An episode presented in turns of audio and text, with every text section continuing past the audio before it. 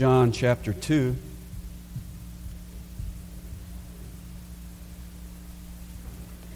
In verses 24 to 27 that we looked at last time, John's message to us was to abide in Christ.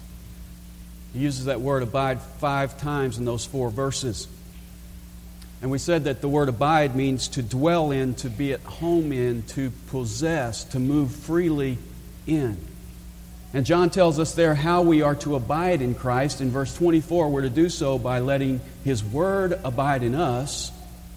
And in verse 27, by letting His Spirit teach us. And then when we come to verse 28, he says, And now, little children, abide in Him.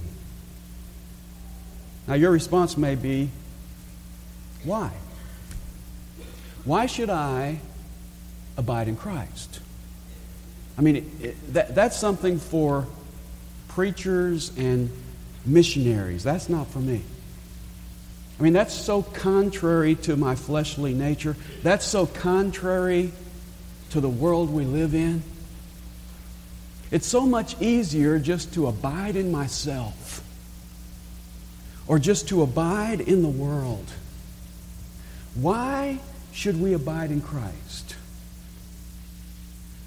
Well, John's going to answer that question in our passage this morning, beginning in verse 28 of chapter 2 and running down through chapter 3 and verse 3. And there he gives us the motive for abiding in Christ. We're motivated to abide in Christ when we keep five things in perspective. Number one, what we could be. Number two, what we are. Number three, what we aren't. Number four, what we shall be. And number five, what we should be. Kind of reminds me of that old hymn. Then we shall be what we would be, when we could be, what we should be, and you know that one.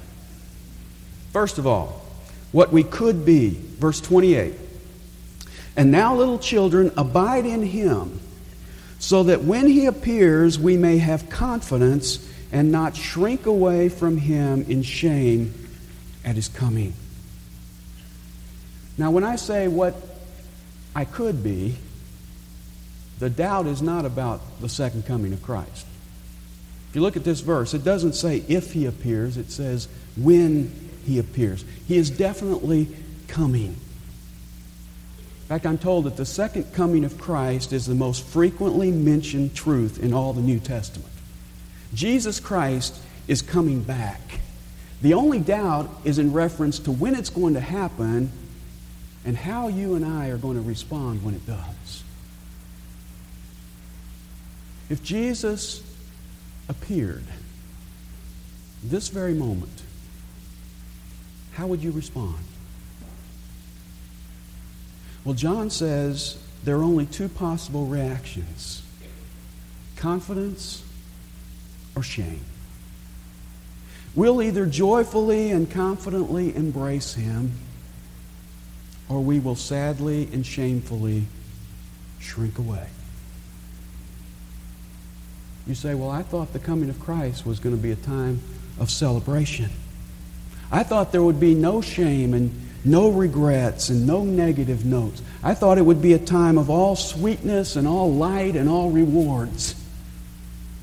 Well, I think we get that idea because most of the time we compare the second coming of Christ between two groups, and that's unbelievers and believers. But John is not talking here about unbelievers and believers, he's talking about believers. And he says, among believers, there are going to be two responses, and only two responses to the second coming of Christ. One is confidence, and the other is shame. You say, well, is that the, consistent with the teaching of the rest of Scripture? Well, let me show you some verses. Look at 1 Corinthians chapter 3. 1 Corinthians chapter 3. verse 13 says each man's work will become evident for the day will show it because it will be revealed with fire and the fire itself will test the quality of each man's work it's coming a day when our work will be tested with fire notice verse 14 if any man's work which he has built upon it remains he shall receive a reward If any man's work is burned up, he shall suffer loss, but he himself shall be saved, yet so as through fire. Now, the fire is not going to test our salvation. Salvation is a gift. And he says at the end of verse 15 even the guy whose work is totally burned up is still saved. Some people are going to get into heaven smelling like smoke with nothing in their hands. But see, he's not talking here about testing our salvation, he's talking about testing our work. And he says in verse 14, some will get a reward. That's confidence. Others will suffer loss. That's shame. Then in chapter 4 and verse 5, he shows us a little more about that day. He says, Therefore, do not go on passing judgment before the time, but wait until the Lord comes, who will both bring to light the things hidden in the darkness and will disclose the motives of men's hearts, and then each man's praise will come to him from God. When the Lord comes, he's going to shine his light on some things. And Paul says he's going to reveal things hidden in the darkness and the motives of our hearts. And then turn over to 2 Corinthians chapter 5. 2 Corinthians chapter 5. Verse 10. Speaking to Christians, he says, For we must all appear before the judgment seat of Christ that each one may be recompensed for his deeds in the body according to what he has done, whether good or bad. Therefore, knowing the fear of the Lord, we persuade men. When Christ appears, he is going to shine his light on the motives of our hearts, on the things that we have hidden that no one else knows about and on the quality of our service for Him, whether it's good or bad. You say, well, if that's the, if that's the case, how could anybody have confidence when He comes? I mean, the best I can hope for is a little confidence and a little shame. Maybe I can fall somewhere in between. Well, if you're saying that, that tells me you don't understand the nature of shame. Because it only takes a little bit of shame to drive away all your confidence. So you can be dressed really nice, and you guys have your best suit on, but if you get a gravy stain on your tie, that one little mark throws out all your confidence. If you got a nice outfit on, but you tore the seat of your pants, it doesn't matter how good you look everywhere else because that one little flaw brings shame. And he's saying that's the way it is when Christ comes back. You can't have both confidence and shame. It's going to be one or the other. You say, but if Christ is going to look at motives and attitudes and hidden things, how can I ever be confident? I mean, I've failed so many times that surely when he comes back, I'm going to have to cower in shame. Surely when he comes back, I'm going to have to respond like Adam and Eve did in the garden. I'm going to have to hide in the bushes. How could we ever be confident when Christ comes back if he's going to reveal all our motives and all our hidden things? Well, the answer is in verse 28. He says, And now, little children, abide in him so that when he appears, we may have confidence. How do we know we're going to have confidence when he comes back? We abide in him. Now, how does abiding in him assure me confidence when Jesus comes back? Well, let me suggest a couple things. Number one, things that would bring me shame in that day are already dealt with when I abide in Christ. You see, he tells me the way I abide in Christ back in verse 24 is by letting the Word abide in me, letting the Word of God be at home in me, letting the Word of God possess me and move freely in me. And that means I allow the Word of God to go into every room of my life and open every door and uncover and expose every hidden thing and every wrong motive and every area of pretense, every area of hypocrisy. I allow the Word of God to dwell in me, abide in me, and as it reveals those hidden things, what do I do with them? 1 John 1 9. If we confess our sins, He is faithful and righteous to forgive us our sins and to cleanse us from all unrighteousness. You see, I have no reason to be ashamed of the things that I have already confessed to the Lord. I remember giving my testimony years ago, and after I was done, a girl came up to me and said, I don't know how you can say all those negative things that you did in the past. And I said, Well, I can talk about them now with confidence because I know that the Lord Jesus has forgiven those things. You see, He's not going to bring those things up because those things are forgiven and those things are forgotten and those things are cleansed. You see, the only things I will be ashamed of are the things that I have hidden from Him now, that I won't reveal to Him, that I won't let Him deal with now. There's a great verse in 1 Corinthians 11:31.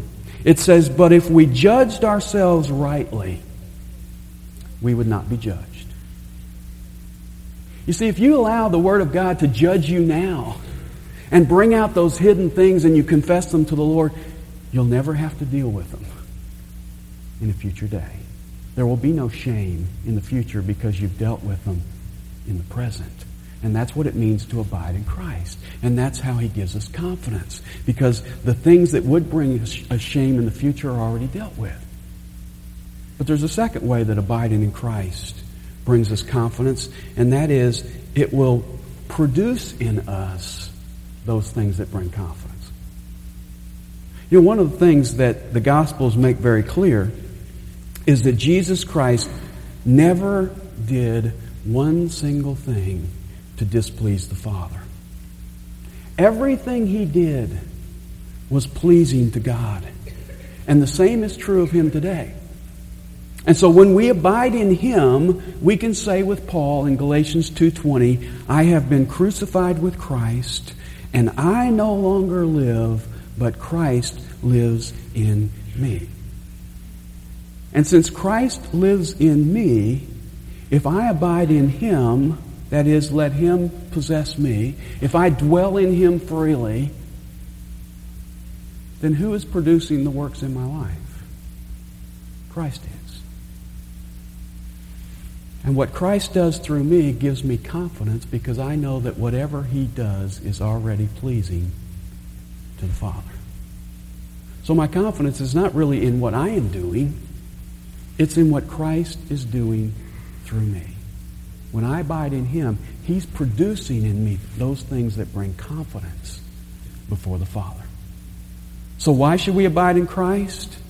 Number one, because of what we could be confident at his coming rather than ashamed. Because when I abide in him, he deals with those shameful things now, and he produces in me those things that will bring confidence before the Father. Second thing we need to keep in perspective is what we are. Verse 29 If you know that he is righteous, you know that everyone also who practices righteousness is born of him. See how great a love the Father has bestowed upon us that we should be called the children of God, and such we are. We need to keep in perspective what we are. And what are we? We are the children of God. And John simply says in verse 29 that a child takes on the characteristics of his father. As children grow up around here, I'm often finding myself saying of a little guy, I'll say, you know, every day he's starting to look more and more like his father. And that should be true of you and me in relationship to our Heavenly Father. What does our Heavenly Father look like? What does he behave like? Well, John tells us in verse 29, he is righteous. That's the family mark. And whoever behaves like God, practicing righteousness, is obviously born of God because it takes the life of God to produce that. Now, don't misunderstand verse 29. He's not saying that practicing righteousness is the cause of being born of God. Practicing righteousness is the product of being born of God. And if you have any question about that, it's settled when we come to chapter 3 and verse 1, because here he's marveling. He says, See how great a love the Father has bestowed upon us that we should be called the children of God. What is the cause of our relationship with the Father? It's His love. And, I, and I, this is one of those verses that frustrates me as a Bible teacher because I can't really communicate all that I want to communicate, but it's very evident to me that John is marveling in this truth. He's just amazed at the love of God. In fact, he uses a phrase here. My, my Bible says, How great a love. Yours may say, What manner of love. It's literally a phrase that means, What foreign kind of love. It's the same word the disciples used when Jesus stilled the Sea of Galilee, and they said, What manner of man is this? What foreign kind of man is what out of this world kind of man is this? And John says, See what a strange kind of foreign love that God has showered on us sinners, that we should be called the children of God. John is amazed by it. And we ought to be amazed by it as well. Now, unfortunately, even as Christians, a lot of times we let pride come in. And we find ourselves thinking, you know, God must be awful happy to have me as his child. He must be just rejoicing in heaven that I consented to join his side. Well, nothing could be further from the truth. You and I ought to stand amazed that God has such a love. Such, such a love that we've never experienced anywhere else, that He would take a proud, rebellious sinner and call me His child. And I love it that John adds this phrase, and such we are. We're not just called his children. We're not just his children by name. John says, such we are. That's who we are. And when we begin to fathom that we are the children of a righteous God, we are the children of a loving God, it should cause us to desire to do nothing else but abide in Him. Third thing we need to keep in perspective is what we aren't. And John tells us we aren't two things. We aren't known and we aren't finished. First of all, we aren't known. Look at the end of verse 1. For this reason the world does not know us because it did not know him. Now, if you could say, I am the child of Ted Turner, or I am the child of George Bush, the world would sit up and take notice. But when you say, I am a child of God, the world yawns because they don't know you.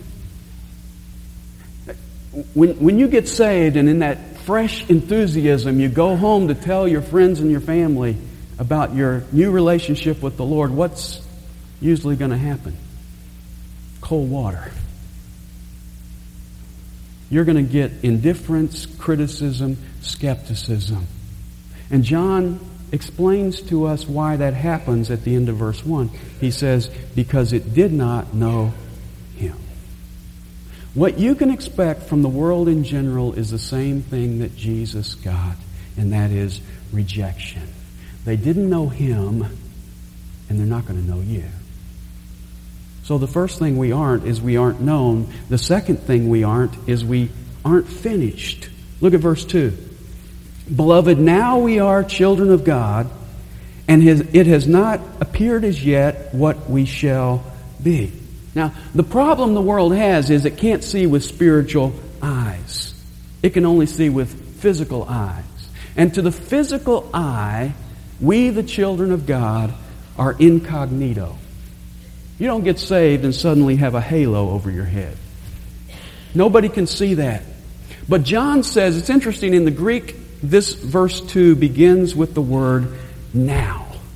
Now we are the children of God. That's not something we're waiting to be, that's something we already are. Now we are the children of God, but we are not finished yet because it has not appeared yet. We have not been made manifest what we shall be. We are the children of God, but we are incognito. Let me show you a great verse. Romans chapter 8. Actually, it's a great passage, but I'll show you one verse. Romans chapter 8 and verse 19.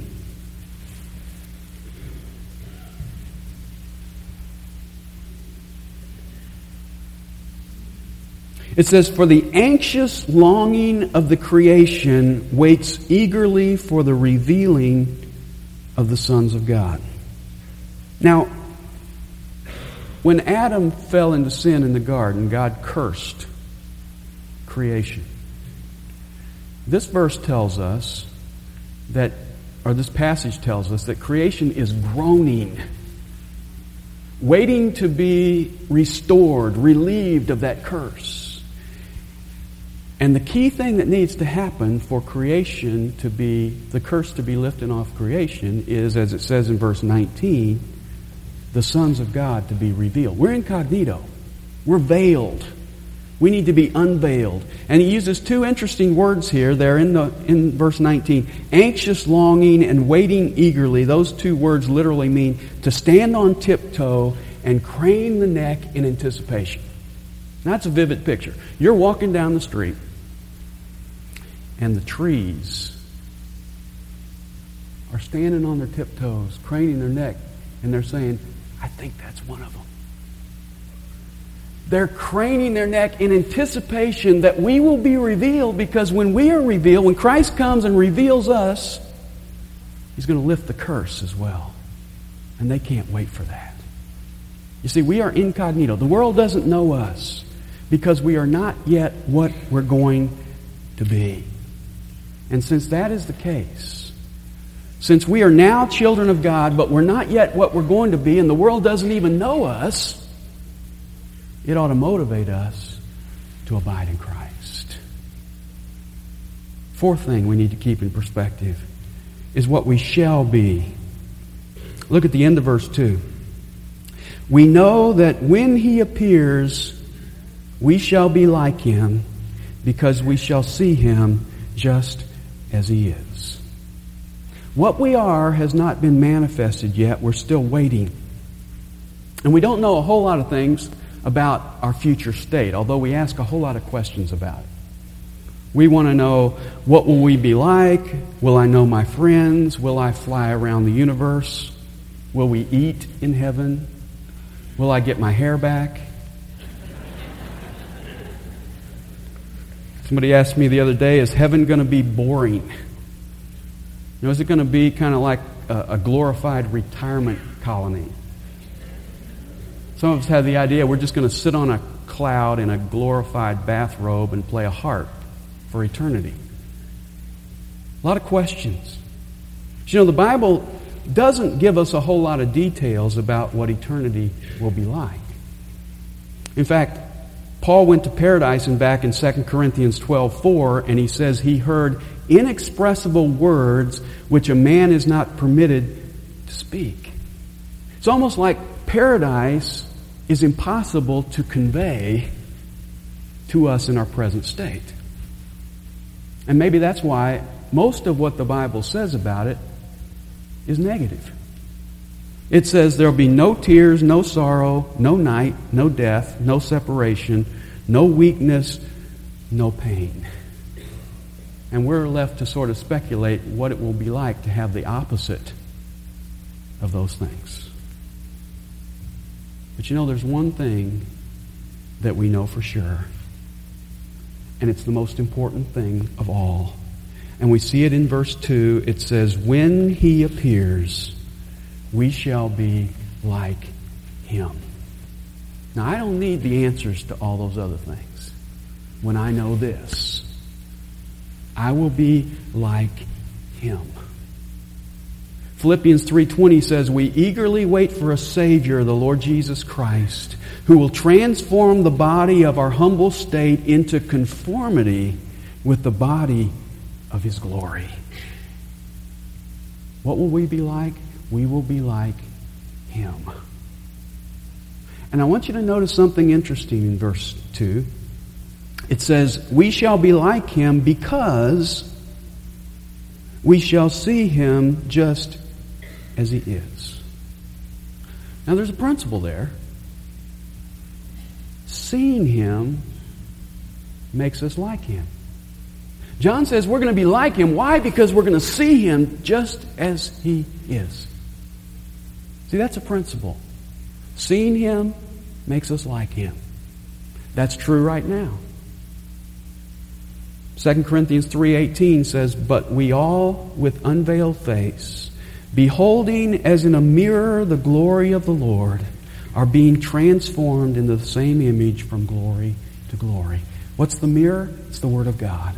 As I look into the mirror the word of God and I see the glory of the Lord, I'm transformed to become more like Him. The more I see Him, the more I become like Him.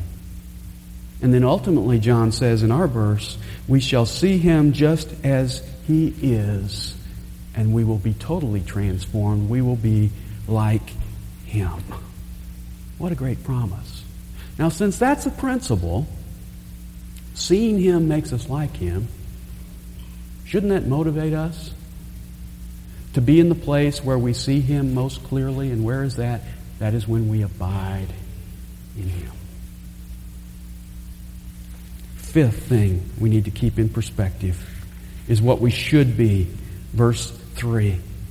And everyone who has this hope fixed on Him purifies himself just as He is pure. Let me ask you a question that I want you to answer in honesty this morning. What is your hope fixed on? What is your hope fixed on? You know, when I was a little boy, my hope was fixed on becoming a professional athlete. That's all I wanted to do. And when my brother and I would play ball in the backyard, he would say, I'm Mickey Mantle. And I would say, okay, I'm Roger Maris. We, we would set up role models, people we wanted to be like. Kids do that today. I want to be, you know, I'm Michael Jordan, I'm Mark McGwire, I'm Marshall Faulk. And it, looking ahead in hope makes those little boys practice harder to try to become the people they want to become. John is saying we need to apply that same principle to the coming of Christ. You see, he's not writing here about the coming of Christ because he wants to get theological. He's writing here about the second coming of Christ because he wants to get ethical and practical. He says, When my hope is fixed on him and his return, it has a present effect on me, it purifies me. When I was in Bible college, I had a friend named Dennis Stoutenberg, and Dennis was kind of an odd guy uh, in a good way. He's a guy that, one of the only guys I spent the entire night praying with. But whenever Dennis would pass me in the hall, he would look at me and he would say, It might be today. Now, when you're having a difficult day and you're kind of rushing around and you're thinking about all the things you've forgotten to do, and somebody says to you, It might be today, it affects you. It, it, it, that perspective affects the choices that you make of the things that will fill your mind, will fill your time, will fill your actions. When we have our hope fixed on Him, it purifies us. Martha Snell Nicholson lived her life in constant pain and anguish. She was a lady who was bedridden as an invalid for 35 years of her life. but her spirit transcended her physical limitations. And she wrote some of the finest Christian poetry that's ever been written. What was her secret? I want you to listen to her own words. She says, The best part is the blessed hope of his soon coming. How I ever lived before I grasped that wonderful truth, I do not know. How anyone lives without it in these trying days, I cannot imagine. Each morning I think with a leap of my heart, he may come today. And each evening I think, when I awake, I may be in glory. Each day must be lived as though it were my last, and there is so much to be done to purify myself and to set my house in order. I am on tiptoe with expectancy. There are no gray days, for they're all touched with color. No more dark days, for the radiance of his coming is on the horizon. No more dull days with glory just around the corner. And no more lonely days with his footstep coming ever nearer. And the thought that soon, very soon, I shall see his blessed face and be forever through with pain and tears. That's what it means to have your hope fixed on him. And that hope purified her. Let me let her explain how that works. This is the words from one of her poems she wrote earlier. When I stand at the judgment seat of Christ and he shows me his plan for me, the plan of my life as it might have been had he had his way, and I see how I blocked him here and I checked him there, and I would not yield my will. Will there be grief in my Savior's eyes? Grief, though he loves me still. He would have me rich, and I stand there poor, stripped of all but his grace, while memory runs like a hunted thing down the paths I cannot retrace.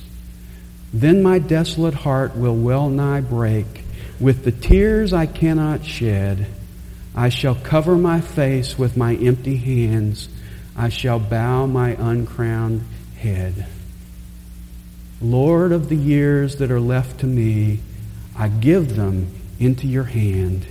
Take me and break me, mold me to the pattern you have planned.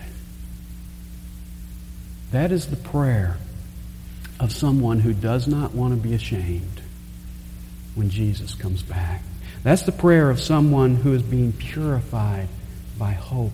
That is the prayer of someone who is abiding in Christ.